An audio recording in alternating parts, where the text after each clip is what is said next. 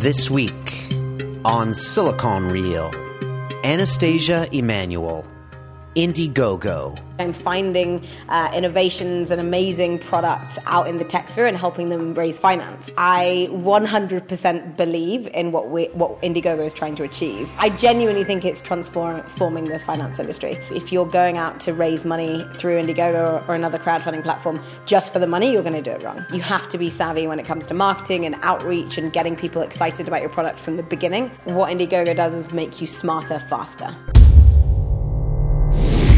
Silicon Reel presents Anastasia Emmanuel, Indiegogo. The world should decide what ideas come to life, not a handful of people who, who can sign a check.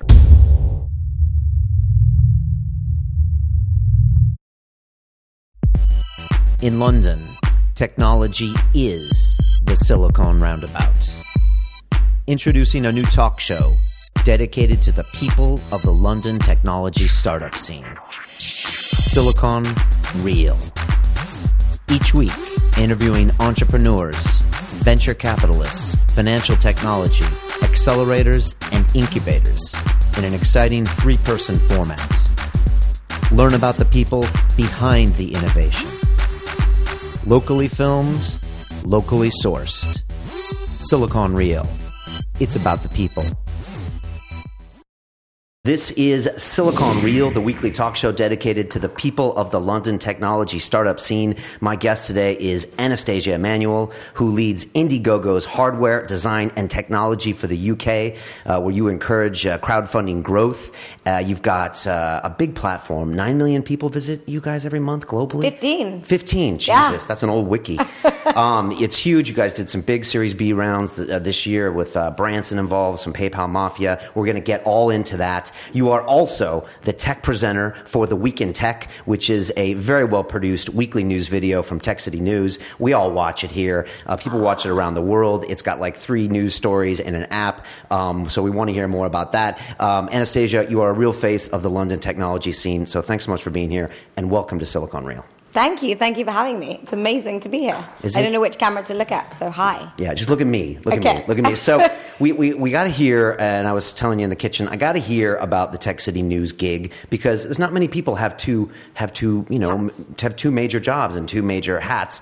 You know, I know from being in a slightly different kind of media how much hard work goes behind the scenes of making any video, uh, let alone one that's edited and short and you're on different locations and everything. So I was wondering if you could tell us how did you get the gig and what's it like? Uh, what does it take on a weekly basis to get that video out?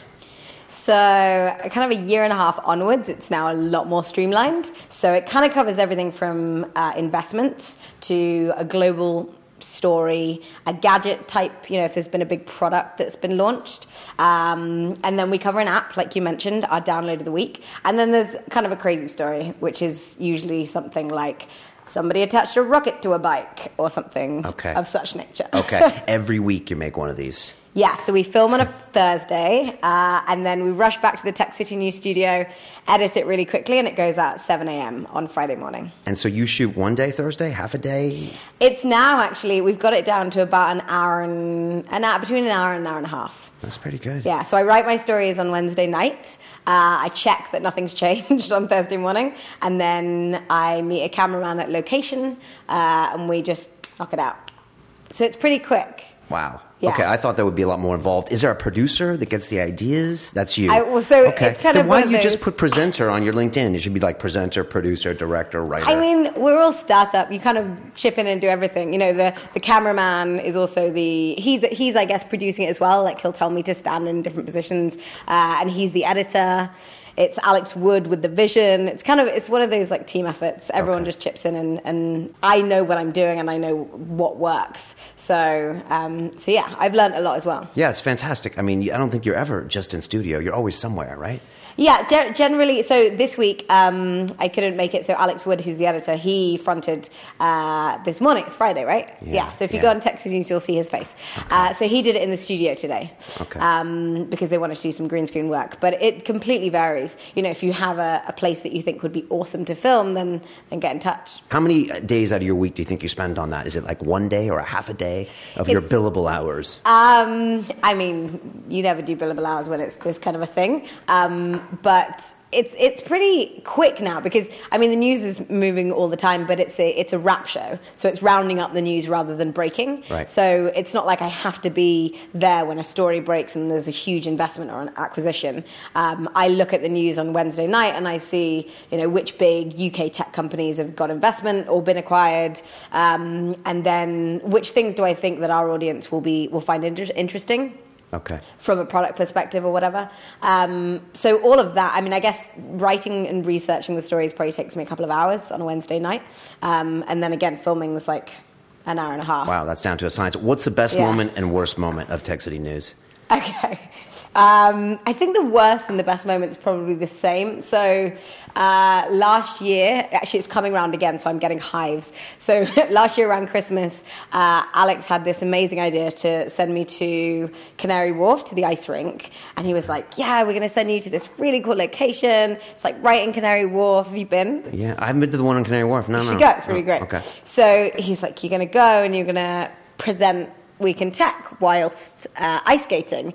And for anyone that doesn't know, I have zero hand-eye coordination. I find it quite difficult to walk in a straight line when I'm talking. So the idea I of believe like you. I just met you, but I believe you. See? Yeah, yeah. in the kitchen? Yeah. Um, so, like, I had to ice skate, which I cannot do, whilst also, like, speaking to the camera. Right. It was pretty horrendous. There was, I mean, the, the outtakes video was, um, I think, our, one of our most viewed videos. Have you ever, you know, thought, Alex, I got to give this up. I got to go on. Will this go on for a long time, or what? You know, is this just something that you do now? I just really, I love it. You know, I mean, I think the the crossover between my two hats is is huge. You know, I'm leading technology. I'm finding uh, innovations and amazing products out in the tech sphere and helping them raise finance. And then on Tech City News, I, you know, I'm I'm keeping at the cutting edge of what's happening in the tech scene. So I, I need to know that for my other job, um, and I need to be very much entrenched in the scene. I think you know if you speak to anyone in the UK tech scene, it's it's growing, but it's small enough that everyone has a touch point with somebody. You know, it's like not six degrees of separation; it's like half Yeah. a degree. Yeah. So um, aside from the fact that it actually really helps to you know be a voice of tech and know what's going on and and be kind of aware of the innovation that's happening, um, I just love it. I think it's really fun. I mean, you must love it. You I do do it love it, and that's one thing that, that struck me about this scene because when we started doing the show about a year and a half ago, I was just amazed, and I used to make this joke that I, I was meeting people that actually enjoyed their jobs, and it was just a shocking, you know, Yeah. idea. And everyone is just so cooperative, so helpful in this scene. And something else I, I noticed the other day, I was telling someone at lunch, is that there hasn't been the big, big exits that you've seen in Silicon Valley. So there's no hierarchy either. So you don't have the PayPal mafia and this mafia, and you don't have this guy in the billion. Everyone's kind of relatively in a similar club of Yeah. still trying to get there, still trying to get there. So it's, I don't know, it's a real team effort. And I don't think it's going to be like that in three years. I think we're at a really special time right now. there's such a lack of competitiveness versus other industries. And you're right, I think it's because of that lack of hierarchy. But then I think if you look at it from the flip side, because there haven't been those huge, huge acquisitions and those huge exits, I think that's why we're in a different finance position. Like there isn't as much money here. Like you know, you look across the pond and the PayPal mafia and um, you know the big IPOs. They've got, they've gone, they've made their money, and they've invested back in the ecosystem. Right. And that's why there's more VC money flying around. That's more why there's more angel money. I think like you know the question of oh why are we so behind and like our investment scene is so different versus Silicon Valley. I don't necessarily think it's it's um a problem. I just think we're at a different stage. Okay. I think if you for, forward, fast forward five years, when the Moshi monsters of the world and you know Just Eat IPO, those start happening, I think you'll start seeing that money coming back in. And then but I hope it doesn't make people. and then people will stop to be nice, right? No, that's not good. It's funny because there's other, this. We're in London, and there's huge industries in London, like media, politics, uh, real estate. And you meet someone from the non-tech industry, and like getting an email intro, like they want a finder's fee or something, and you're like, that's not how we do it in tech. Yeah. We hook each other are up. So uh, Yeah. it's a stark contrast, you know, when you see those two worlds. Let's talk about financing. Let's talk about you. Let's talk about Indiegogo. When you went to work for them over a year ago, right? Year, About a year and a month ago. Wh- Why why go work for a crowdfunding platform? Uh, was it something you, you you went to seek out? Was it something that when you went in, uh, you had a certain idea about, and when you got there, it was something completely different? Why? You could have done anything. You can't do anything. Thanks. That's amazing. Um, so why? There was a, so the the way I fell into it was somewhat serendipity, uh, somewhat huge passion. Um, I thought I knew a lot about the industry. I knew nothing, um, and the why comes down to the fact that. I 100% believe in what we, what Indiegogo is trying to achieve, and as a person, I'm very passionate. I'm very all or nothing. Um, you know, if I believe in something, I will work crazy hours. I will do anything, um, and I'll convince anyone about it. And when I heard Danae and the founder's story and, and what Indiegogo stands for, and the fact that it was trying to democratize access to capital, it just made sense because you know, you know, in my past the, previous year, I'd been trying to raise finance for a startup myself. Uh, all of my friends were either trying to raise seed money or trying to get their idea off the ground. And, and the sole factor that connected us all was that we were we just couldn't do it. It was so tough to raise finance. Um, and that's the problem that Indiegogo is trying to solve. And it's not something, you know, that can be solved overnight, but at least it's, you know, I, I genuinely think it's transforming the finance industry. So that's, I guess, the why. Okay, and that's the passion you you, t- you bring to it because you see that it's really changing people's lives and futures. Even though it's an equity, it's a crowdfunding. It's not an equity. It's a crowdfunding piece as opposed to say VC money, which you were looking for like a year or two ago. Is does that change the equation differently? Does it bring a different energy? I know it must bring a different energy of investors that just want to see success as opposed to returns. What is that whole gap between say an equity crowdfunding and a crowdfunding model, or a VC model and a crowdfunding? You're on the inside now. What is is there a difference? I think there's a difference, but I think people are scared that you know one's going to cut out the other. So the VCs and the angels are worried that crowdfunding is just going to erase the industry, and it's it's it's just not going to happen. I think what's happening is that uh, you know we're starting to see all of these different models work together, and everyone has more information. And what I mean by that is that you know a, a small company or a small person with an idea that's trying that's very early stage, and they're trying to get their idea off the ground. What they need at that point is market validation. They need to get their idea out there and they need to get feedback on whether it's good, whether it's bad, what they should change. And they're not going to get that from a bank. They're not going to get it from an investor. And so we've seen, you know, over time that actually a lot of people are coming to Indiegogo to prove that, to prove the market validation, to get their, their real time feedback from a huge amount of people. And then they go on to raise further funding. Um, and so I think the way that the model is changing and, and as the market matures, we're going to start seeing even more people who are raising money through Indiegogo because of other things ex- aside from money. Even today, you know, we have VC-backed companies. Like a really good example is um, Misfit Shine. Actually, I'm not wearing it. Have you have you seen it? No, it's a, a no. fitness tracker. So it's like this big. It's this beautiful, beautifully designed fitness tracker. So kind of like the Nike Fuel Band or anything else Right. that tracks your activity. And very, very clever um, founder, Sonny Vu, based in Silicon Valley. And he came to Indiegogo at the end of last year and ran a campaign. Now, he'd already raised uh, a $7.4 million VC round. So he clearly didn't need money. Right. What he wanted was that he'd poured his heart and soul, and his team had worked so hard on creating this product that they wanted to know that when they launched it to market, that they were giving something to their customers that they wanted. And so through his Indiegogo campaign, he got a crazy amount of market feedback. He found out he walked the price point up from forty dollars, which is what he started selling them at up to um, about $75. So he created his RRP price of 99 He figured out people were willing to pay $50 more for a black version. Uh, he got funders from over 85 countries. So he created a really strong international strategy right from the start. And now he still sells more outside of the US than inside.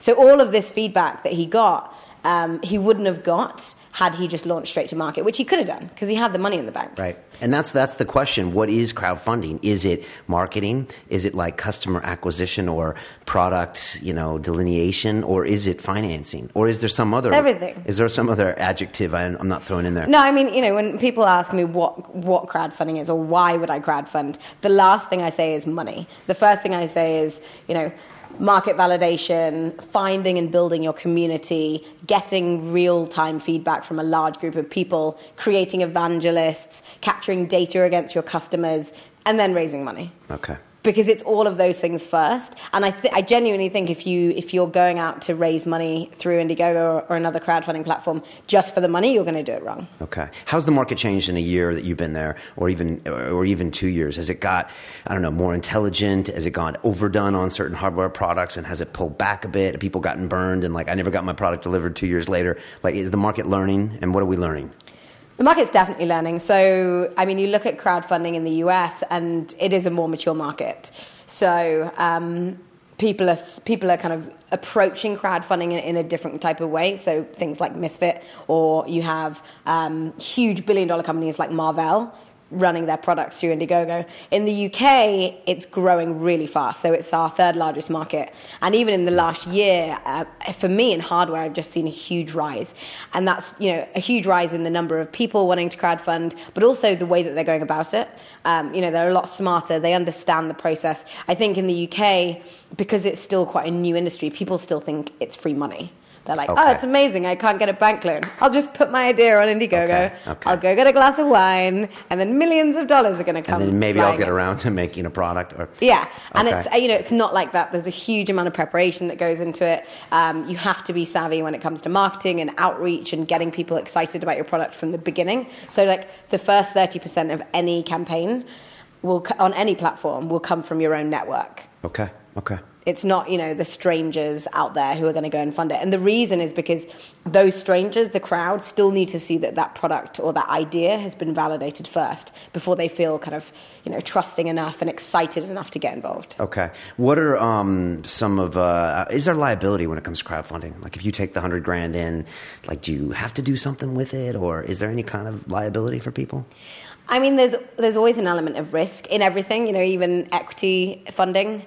Um, when you look at the crowdfunding model, so we have two types of of funding. So flexible is where you keep all of the money that you raise, and fixed funding is where if you don't hit your goal, then all of the money goes back. And we've created these two different types of funding models because it fits different you know one size doesn't fit all right. if you have a product and your minimum order quantity is going to cost $200,000, then you need $200,000 because 150 won't be able to, you won't be able to buy the tooling. That usually a complex hardware product. Exactly, okay. yeah. Okay. Um, and therefore you should go for fixed funding. However, if you're doing it for market validation like Misfit was, or if you're doing it um, because you want to get out, get your product out there and get feedback, or you want to do it for a marketing kind of effort, and there's another form of finance, you know, like you have some money in the bank or you're, you have a potential seed funder, then flexible funding is the way to go. And with a lot of projects, um, I think you know knowing exactly how much money you need is tough, particularly kind of outside the hardware space. You know, everyone wants the million dollars or the pounds, right, okay. but it's actually crowdfunding works in exactly the same way as every other type of finance. You know, you raise a small amount of capital, you prove what you say said that you're going to do, and then you go back and get some more. Okay, three tips that you would give people if they're going to come on Indiegogo for the first time. What would you tell them? If you have hardware, talk to me. Um, that doesn't count as one of my tips. So the first one would be prepare. So do a lot of research. We have created a crazy amount of resources that should basically tell you how to run your campaign. So, you know, when you're looking at your campaign page, you have a video, you have your perks, you have your pitch. It's very simple things like your video. You definitely should have a video. You'll raise 115% more if you have a video than if you don't. Uh, keep it short. You have to be on the video. It needs to feel very open and transparent. People are investing in people. They want to hear stories. Yeah, they? they, you know, I mean, there's four main reasons. I'm diverting, but Go. there's four four main reasons why people fund, like the motivations of why people fund. First one is people, so they know you, they're your friends, they're your family. Second one is passion. So I love film, you love film, you're a filmmaker, I'm going to fund you. The third one is participation, which is the idea that people want to be part of something that's bigger than themselves. So you have a nine to five job and you have three kids, but you really wish you could do more for Parkinson's research. Or make a film or something. Yeah. Or yeah, you wanted to be a rock star and your dad made you become an accountant. That's not my story. Um, and then the last one is the Is it, perk. I was about to say, is it going to start with a P? It has to. It- Okay. It's the four Ps Right, okay. of All right, crowdfunding. all right, what's a perk? Uh, a perk is something that you're giving in exchange for the contribution. So it can be something physical, as in a product. So you get the fitness tracker, or you get the Raspberry Pi laptop. It's a recent campaign. Right. Um, or it could be an experience. So it could be you get to be on set of this film. So, like an amazing example of a film perk was um, an Australian guy was raising money for to hire this amazing zombie makeup artist, and what he did was he, was he said, for two hundred dollars, you can I'll make you up as a zombie, so you'll be a zombie in my movie, and for thousand dollars, I will kill you in this zombie movie. Oh, that's cool. And it sold out. Yeah. Oh, jeez, so yeah. you think about that and you're like, so he got six, he sold six of those thousand and then loads of the, I think 60 of the 200. So people were paying him to be in his movie. Normally you pay extras. So not only does it flip the finance model, but it actually gets people really involved and really excited. So that's a really good example of an experience that you're giving to someone in exchange for some funds. Okay. Are there certain things you won't fund as a company? Certain projects? Unless it's illegal, no. Okay. Will you will you do like medical research or new? You'll do that. Okay. So Indiegogo is a completely open platform. Okay, which makes you different than the big bad wolf of Kickstarter, right? We might as well talk about them. Um, I guess you compete with them. Um, do they do they do things different than you? Can you both exist in the ecosystem in the long run? What's your take on them? Absolutely more people can exist in the ecosystem. There's nine, there's over 900 platforms. I know I used to see them on the tube, In the world on the tube, and I was like, "You guys are a little late." Um, I used to see tons of them, but those, There's- but there you, is, there's you 900. Two, you two are the only two that I hear regularly.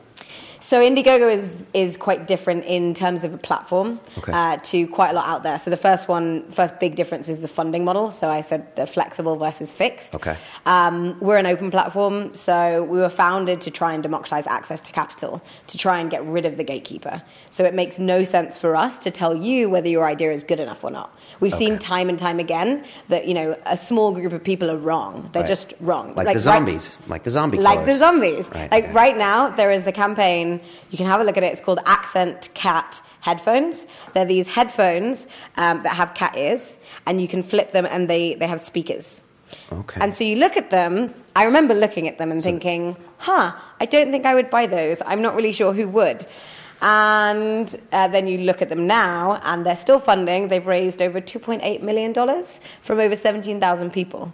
And it, and it actually makes me love my job more because I didn't think it was, I thought it was kind of a crazy idea. Right. I was like, I will never wear them. You know, Right. I'm not ashamed to say.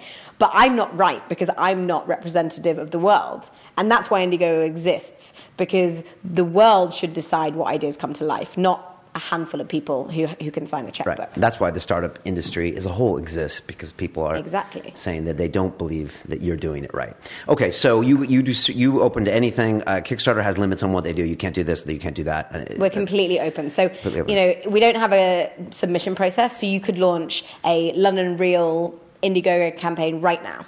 Um, we also don't curate, so we have a merits based platform, again, because we want to try and democratize and level the playing field. So we don't decide what sits on our homepage. It's all based on our GoGo factor, which is a proprietary algorithm that measures the success on your campaign. It's not dissimilar to the Google PageRank.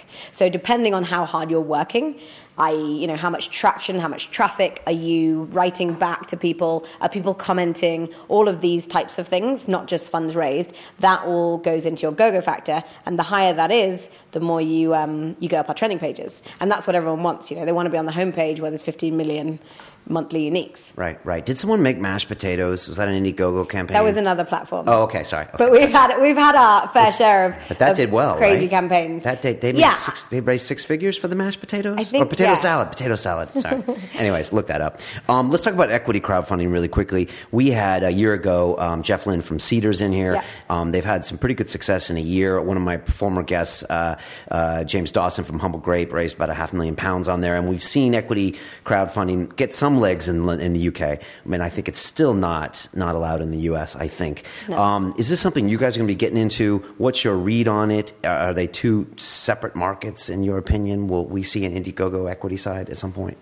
So, funnily enough, uh, Danae Ringelmann, our founder, initially wanted to try and democratize capital, so equity capital, um, but it was illegal because Right. the Jobs Act hadn't been passed, and even now the third phase of the Jobs, Jobs Act hasn't been passed, so it's not legal. Okay. Um, so In the that's US, in the US. US, sorry, Right, okay, yeah, right. and we're a US-based company. Yeah. And so that's why they created this rewards-based, perks-based system, and that's why it exists because you know we were the first ever crowdfunding platform. We were founded in 2008 when the word crowdfunding didn't exist. Um, so they were like, we have to work around this, and they created this system where you get something in exchange for something. Saying that, obviously, as as the first and the world's largest crowdfunding platform, we've been very instrumental in the equity debate and the talk of it in the US. So in 2011, we were invited down to the White House. And our founders have been talking very closely to the administration about equity crowdfunding and, and the possibilities. And um, the White House actually used a lot of our Indiegogo campaigners as proof that you know this model does exist and that these ideas, all of these amazing innovations that are now live in the world, creating jobs, wouldn't have come to pass had it not been for Indiegogo and crowdfunding. So When you're going to the White House, I'm thinking it's 10 years. Huh? when I'm thinking you're visiting the White House, I'm thinking you're waiting 10 years for anything to happen. That's what goes through my brain. They're, they're, they're moving pretty fast. I mean, I don't know when when the third phase of the Jobs Act is. But since you're an passed. American company, you're kind of restricted in that sense. Yeah, so Okay. you know, a lot of people say, "Why don't you do? Why don't I do equity crowdfunding for Right. Indiegogo?" Because I'm in the UK. But yeah, not only are we a US company, but our perks-based uh, business is growing so fast that we really want to focus on it and you know put all of our efforts into that. Saying that, it's not that we won't ever look at equity crowdfunding, um, but right now our our efforts are very much focused on on perks. Okay. Yeah, the securities laws in the states are pretty tight. You know, we had that FEC. we had that de- depression and the crash and all the yeah, and so they're really tight about that. So I think it's going to be a, a while longer. But that's just one man's opinion. Um, talk to me about the Yanks. You work for an American company. Yeah. What does that feel like? It must feel different. I'm sure you've been out to the headquarters in the Valley, and I'm sure it's managed in a different way. I, I, you worked for UK companies before. What's it like? I've always had a link across the pond. So the video production company I was I was working at before, uh, the founder moved over to Silicon Valley, and we would always kind of go hop there and backwards, and we launched the company out there. Um, so I think I've always had a bit of a tie, and I like the way that Americans do business in that like there's no BS, that they just get on with stuff. They're bullshit. Sometimes you know they're like too arrogant and too obnoxious, um, but then Brits are too apologetic. Um, you know, I, I always use the analogy of you look at a pitching competition in England and in America, and the American guy stands up and he's like, this is this is the most disruptive hyperlocal technology you're ever going to see. It's the Uber for X. It's going to get acquired in, for this many millions. Yeah, think look- Uber, think yeah, Uber. think Right. Uber, but whatever. Right. That analogy's never been made.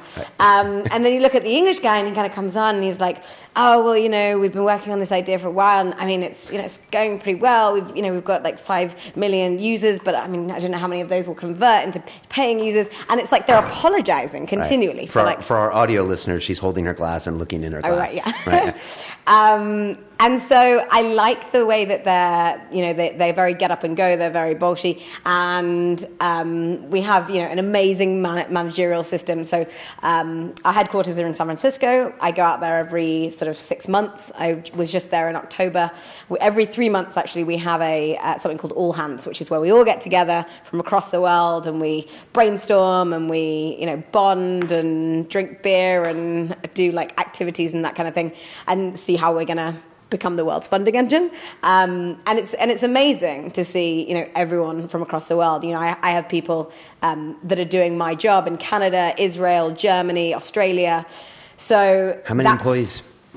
Uh, there's around about there's over a hundred. Okay. Um, yeah. So the main office is San Francisco. Then we have New York and LA, and then people on the ground. Okay. Um, so yeah, I, I actually love working for an American co- company. Apart from you know, obviously at 7 p.m. they wake up, so then you start your day again.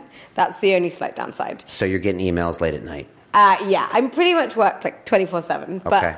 I love it. People say that's the plus of the American company. They pitch big, they go big, they go big. What's the plus of the British culture and mentality? Just what is it?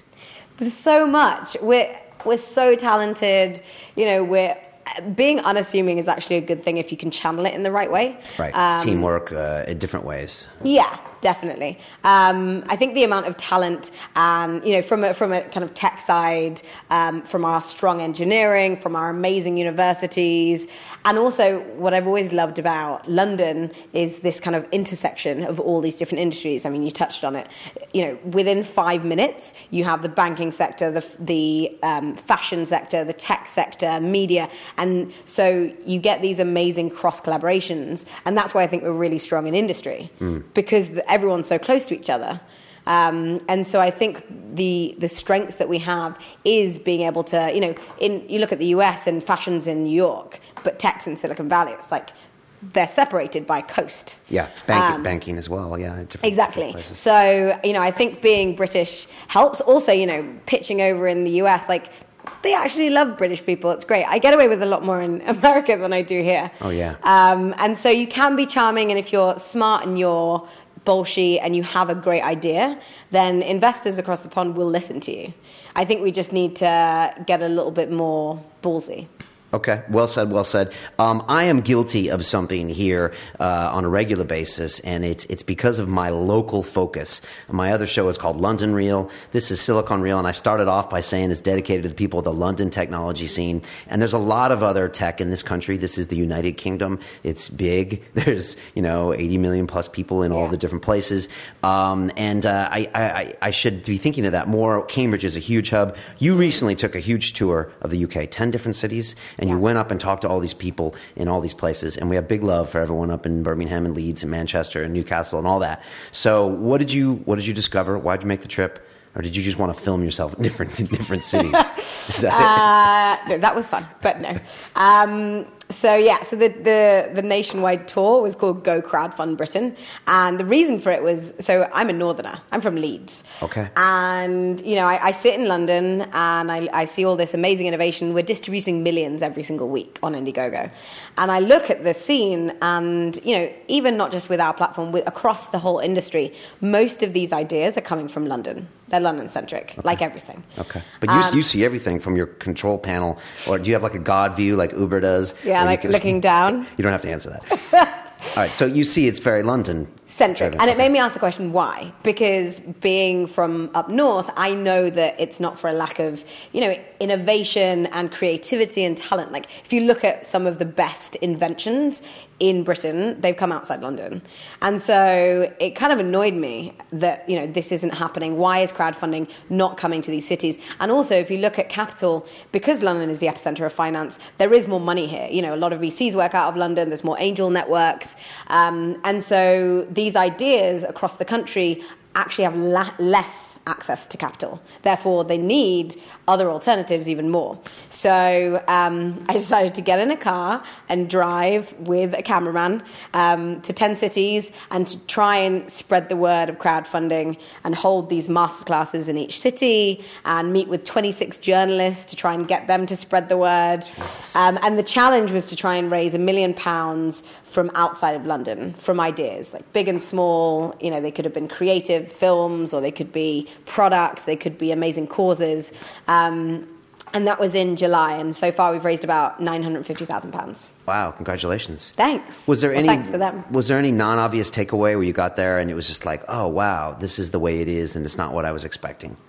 I mean, I think I thought I knew quite a lot about the northern scene because I'm from there. Right. Um, but I've been away for a really long time, and actually going to each city and talking to people from you know the local area and the influences within that scene, um, I got to learn a lot more. Like I had no idea that Bristol was really strong at Internet of Things, and they had a really big robotics lab, and there was a huge amount of activity going on there. Um, Birmingham's really big for gaming. Manchester obviously has a huge creative element, but then tech they're forging forward, and you know they want to be the top one of the top five European cities. And we've, you know, even just purely Manchester and Leeds, um, there's two campaigns that have raised over $250,000 from there. So the technology is there. I think um, the cities outside of London just aren't as good at commercializing it. Okay. So then you, you do the master classes, you teach them how to sell and get involved, and then the cat the pool of capital is is in the web, so it, it can go anywhere. It just wants to go to the best idea. Exactly. And, you know, the other point was that there's this myth that you have to jump across the p- pond to get funding in, in London. You know, you have to go to the valley and get raise investment, and that's the only way that you're going to get your company off the ground. And even in Britain, people think that if you if you're serious about your business, you have to come to London to get funding. And one of my points was that you don't. Uh, You know, in your living room through a laptop, you have an access to the whole world. Can you tell who's funding, like the companies? Uh, I mean, say they're funding them in pounds. Can you tell that money's coming from America or Asia or Europe? And Yeah. So a lot of the UK campaigns will list in dollars just because they have a very global product, and the dollar is seen as the most um, recognizable currency. So I have a couple of campaigns right now, and they're raising two hundred thousand dollars plus, um, but they're you know Leeds based and Manchester based and London based. So on our back end, we have a very strong campaign dashboard, and that provides the campaign owner with a lot of analytics. And based on that, they can make a lot of smart marketing decisions because they can see where their funds are coming from. Like you say, different countries, they can see um, which URLs are referring the most traffic, which people are referring. They can see when funds are coming in. Uh, so if they get covered in a big TechCrunch blog, then they can see that it converted into $11,000. wow, that's fascinating to see. Um, what's the future of crowdfunding? Is it all going to be about the data? Is it going to be about the analytics? I mean, if you think to yourself, I really need to solve X, Y, and Z in the next two years to bring a better product to market, what are those things? I think that what Indiegogo does is make you smarter faster. So another potentially negative thing about Britain is that we're scared of failing. And Americans love it. They like see it as a badge of They honor. love They're like. I failed five startups. I actually heard um, I heard Eric Schmidt say that they, at Google they like to hire people that have failed because of the mantra that you learn more from when you fail than when you actually succeed, which is kind of true because if you fail, you look at every tiny thing. I know I've done it, Right. and you're trying to analyze what went wrong. It's kind of true, although that maybe has been overdone. I think someone from some of the VCs were like, but we do want you to win. Yeah, we But- still need return. yeah, you do have a point, and that's in, in Britain airs on that side. Yeah, Right. and so I think what crowdfunding is doing is is is kind of lowering that barrier to of fear, so you can actually fail very fast. It's like the lean startup methodology. You know, in 35 days, you realize that you need to go back to the drawing board and tweak what you have. It might be that your idea isn't, you know. Your, your idea might not be rubbish, but something's wrong because it's not resonating with the crowd.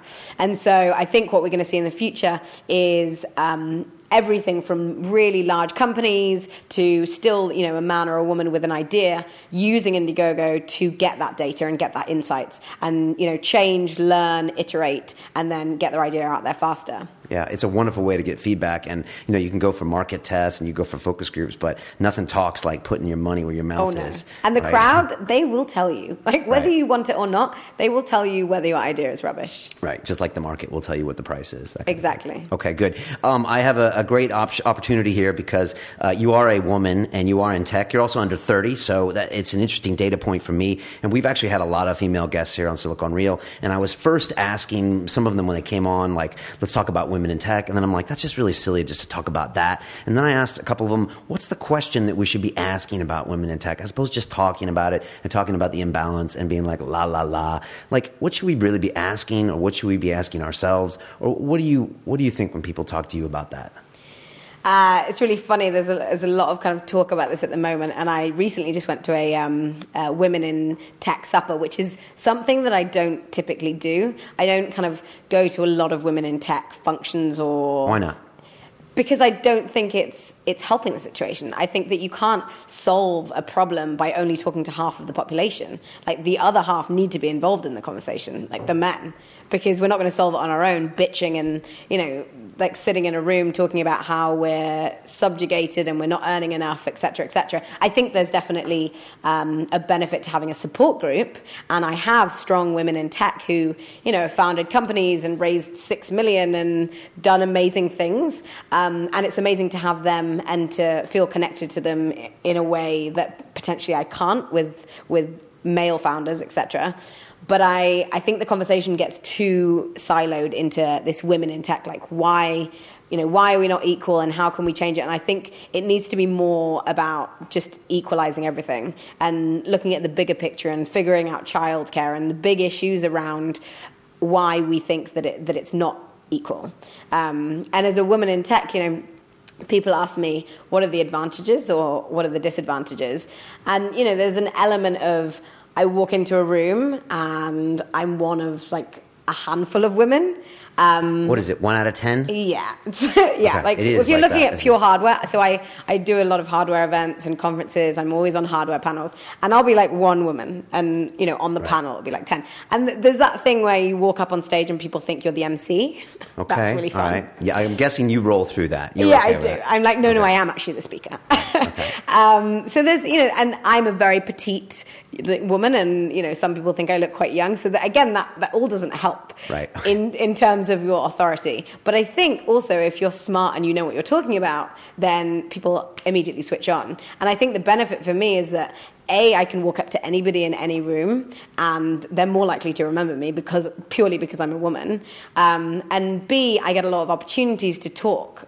So on a hardware panel or on stage. Um, in those kind of situations, maybe people are looking for the woman. You know, people have actually said to me, "We want a woman on the panel," and that annoys me um, because they shouldn't want me because I'm a woman. They Right. should want me because I'm a voice of whatever. Right. But you still go. You embrace it a little to a certain extent. Yeah, because you. I mean, I don't think it would do do me well to um, to knock those opportunities away. Because it, if you just look at it as an opportunity, it's still a way for me to get my voice out there and to get Indiegogo's message out there. And at the end of the day, I think if any, if you're smart, then people will still listen to you. Okay. What was the tone of the women in tech dinner, or what, what kind of things were discussed? Or There was Tell- Chatham House rules, so I actually can't talk about it. Oh, But it was, I mean, it was talking about these issues. You know, what can we, how do people feel? Um, you know, what can we do to improve the situation? Is there things that we can help? Can we encourage more women to get into technology? That's the positive side of it. You know, um, can we get more women into engineering? Can we tell women that actually it's it's a, it's an amazing industry to be in, and not have this kind of snobbery of if you can't code, you're not really a woman in tech. Right. We had like Sandy Carter from IBM here, or someone that said that the, the percentage of, of women coding or girls coding was going down, and I was like, "What are you talking about?" I thought it was going up, and Yeah. like I don't know. It's not necessarily. I mean, it seems to be going the right way, but not necessarily as fast. I mean, things never happen as fast as people want them to. I think that there's, I think we're going in the right direction. I think there's several structural changes and certain um, things that need to happen at a corporate level and an education level um, so that there's going to be a major change. But people are trying which you know I, like it's very easy to be cynical. Brits are very cynical. Um, but i think sometimes you have to look at the positive and you know like on indiegogo we, we've seen amazing female projects. And um, again it's one of the reasons that i love the company is because it's leveling the playing field for everybody. So if you look at, the amount of vc money that goes into um, female-led startups in the us it's 15% here it's even less. And of all successful Indiegogo campaigns, 47% are led by women. So, the, and the crowd, that's a crowd talking again. So. Exactly. So, yeah. Well, people are investing in the ideas, and also the crowd is much more representative of society. Right, because they're not the VCs with the track record of investing Who happen in to be men and no men of a kind certain of age, of a certain background, who want to invest in things that are safe, that you know, that they're used to and they're familiar with. Okay. Let me ask you a question about us Brits, because I am British, by the way. I have a British passport. Your accent sounds a little, little dodgy. you know, whatever. That was the old days. That was the old days. But um, do we work hard enough in Britain? I mean, you work for an American company. I'm sure you get their opinion all the time. Do we In general, Eh, in the tech industry? Like, do you think the Americans are like, ah, damn, they're they're left the office again? Those guys in Indiegogo London, or do you think I never the in the tech? Yeah, I know you never. You're in the office now. Do you think in the tech industry here we don't work hard enough, or not? I can only really talk about my experience, so the people that are around me, and they work really hard. Um, um, so if you, you've always looked at kind of a European versus American mentality for work ethic, Yeah. it is different. Yeah. You know, Americans have no holiday. Yeah. Like it's- Shocking. It's, like there's no legal like holiday. You don't actually have to give people holiday. It's like it's more. It's worse. It's like an ostracization. You can't say that you're on holiday because that would imply that you're not always working, That's and then insane. Americans judge you. It's really, it's really That's shocking. crazy. I know. That's why I love. Um, see, you know, I think that um, working all the time is bad. I am completely guilty of it. I work crazy hours, uh, you know, every night, every weekend. My boyfriend hates me. Um, I'm a bad friend. I'm a bad daughter. And, you know, it's because I genuinely believe that I'm trying to change something and I'm really passionate about it and I want to do it.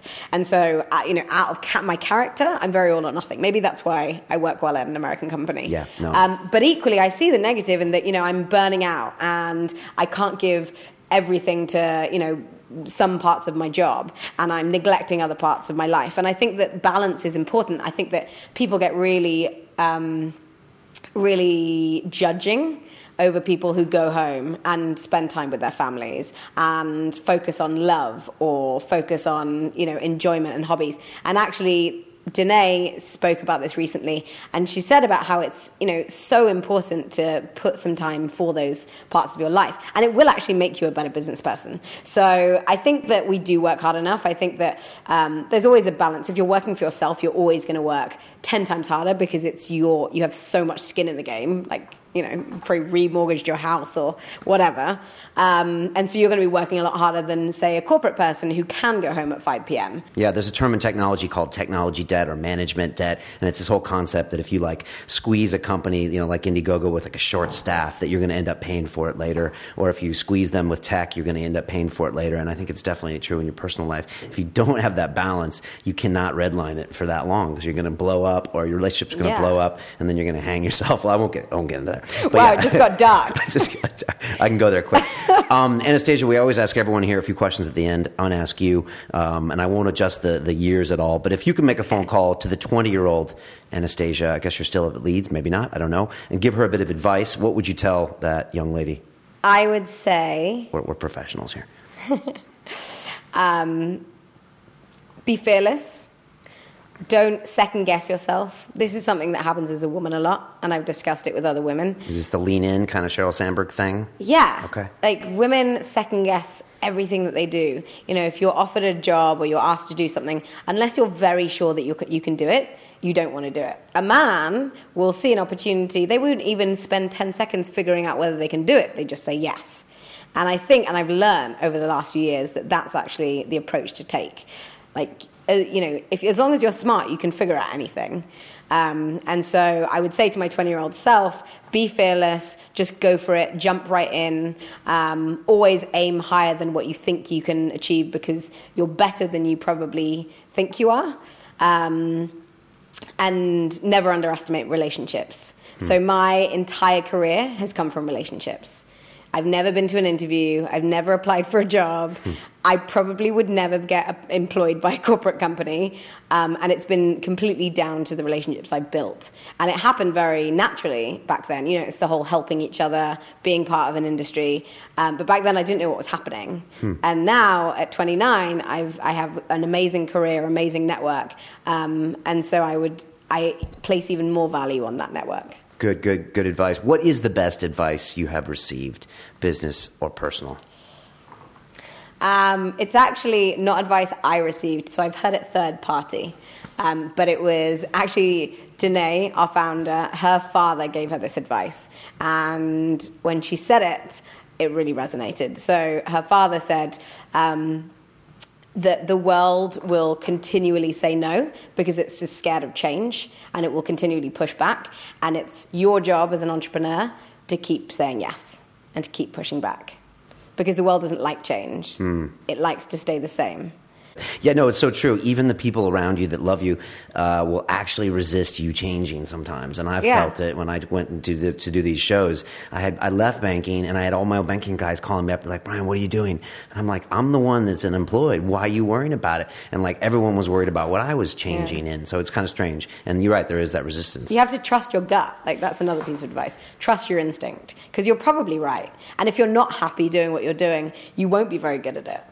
Right, and your subconscious is telling you lots of things on an instinctual level that you don't always can, you can't always figure out like, cognitively. Yeah. So, last part of that question, you know, to the twenty-year-old that's listening around the world that you know that dreams of being you, that dreams of coming to London who that is. and and and uh, having your position at Indiegogo or you know at Tech City News. Like, what advice do you give them if they want to be involved, get involved in tech community?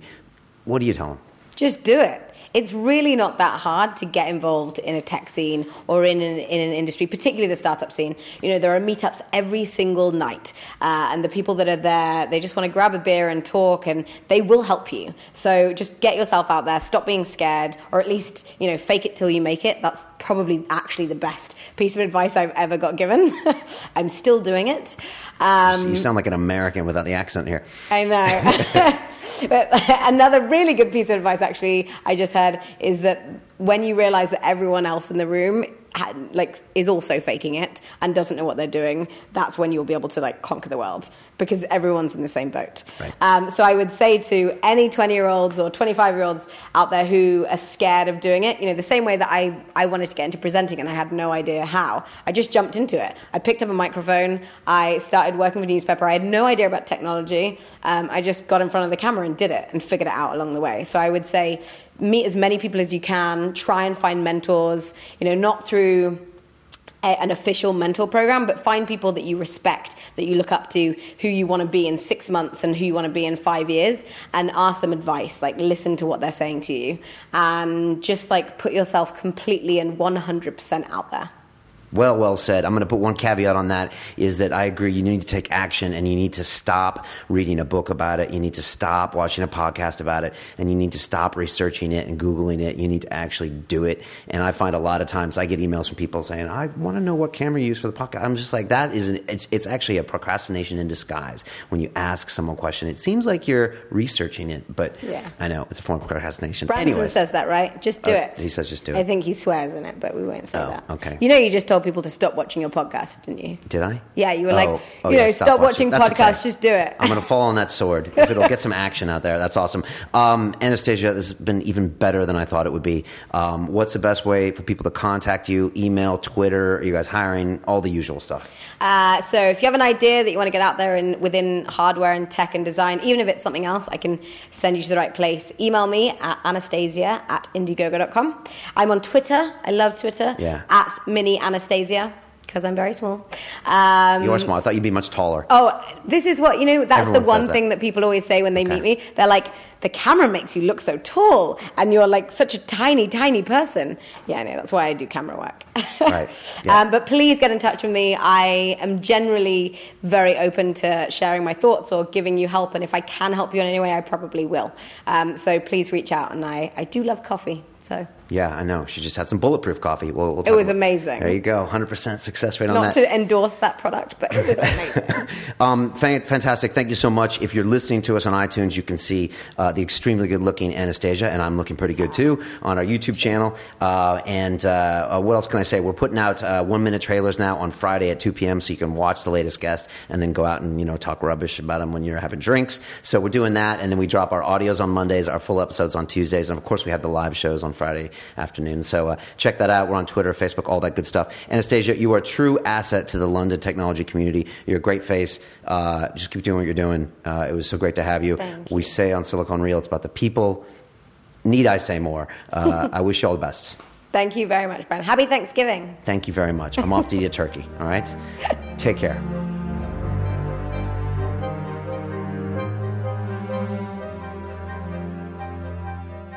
This week on Silicon Real.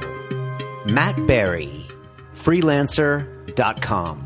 The GDP of, of freelancers is actually larger than some nation states. This is like an eBay for jobs. We have a population that just overtook Sweden and Norway. This is really an aspirational brand in the developing world. It's just an amazing company to run in terms of you know what we're actually doing in the world. We empower entrepreneurs on two sides of the world. All the pain, the time, the hassle, and the cost of turning your ideas and inspiration into reality we take that away. The cost is about 10 to 20% of what you would normally expect to pay. We've been cash flow positive in this business ever since it began. We had about $300 million of interest in a $15 million IPO. The business is flying. Every single industry is waking up somewhat disruptively to discover it's now dominated by a software business. Every job that you can think of, particularly white collar jobs, is heading to software. We are in the very, very, very early stages of replicating the first country in software. On Monday, Silicon Real presents Matt Barrie freelancer.com. We're just trying to be in every job, every country, every language, every currency.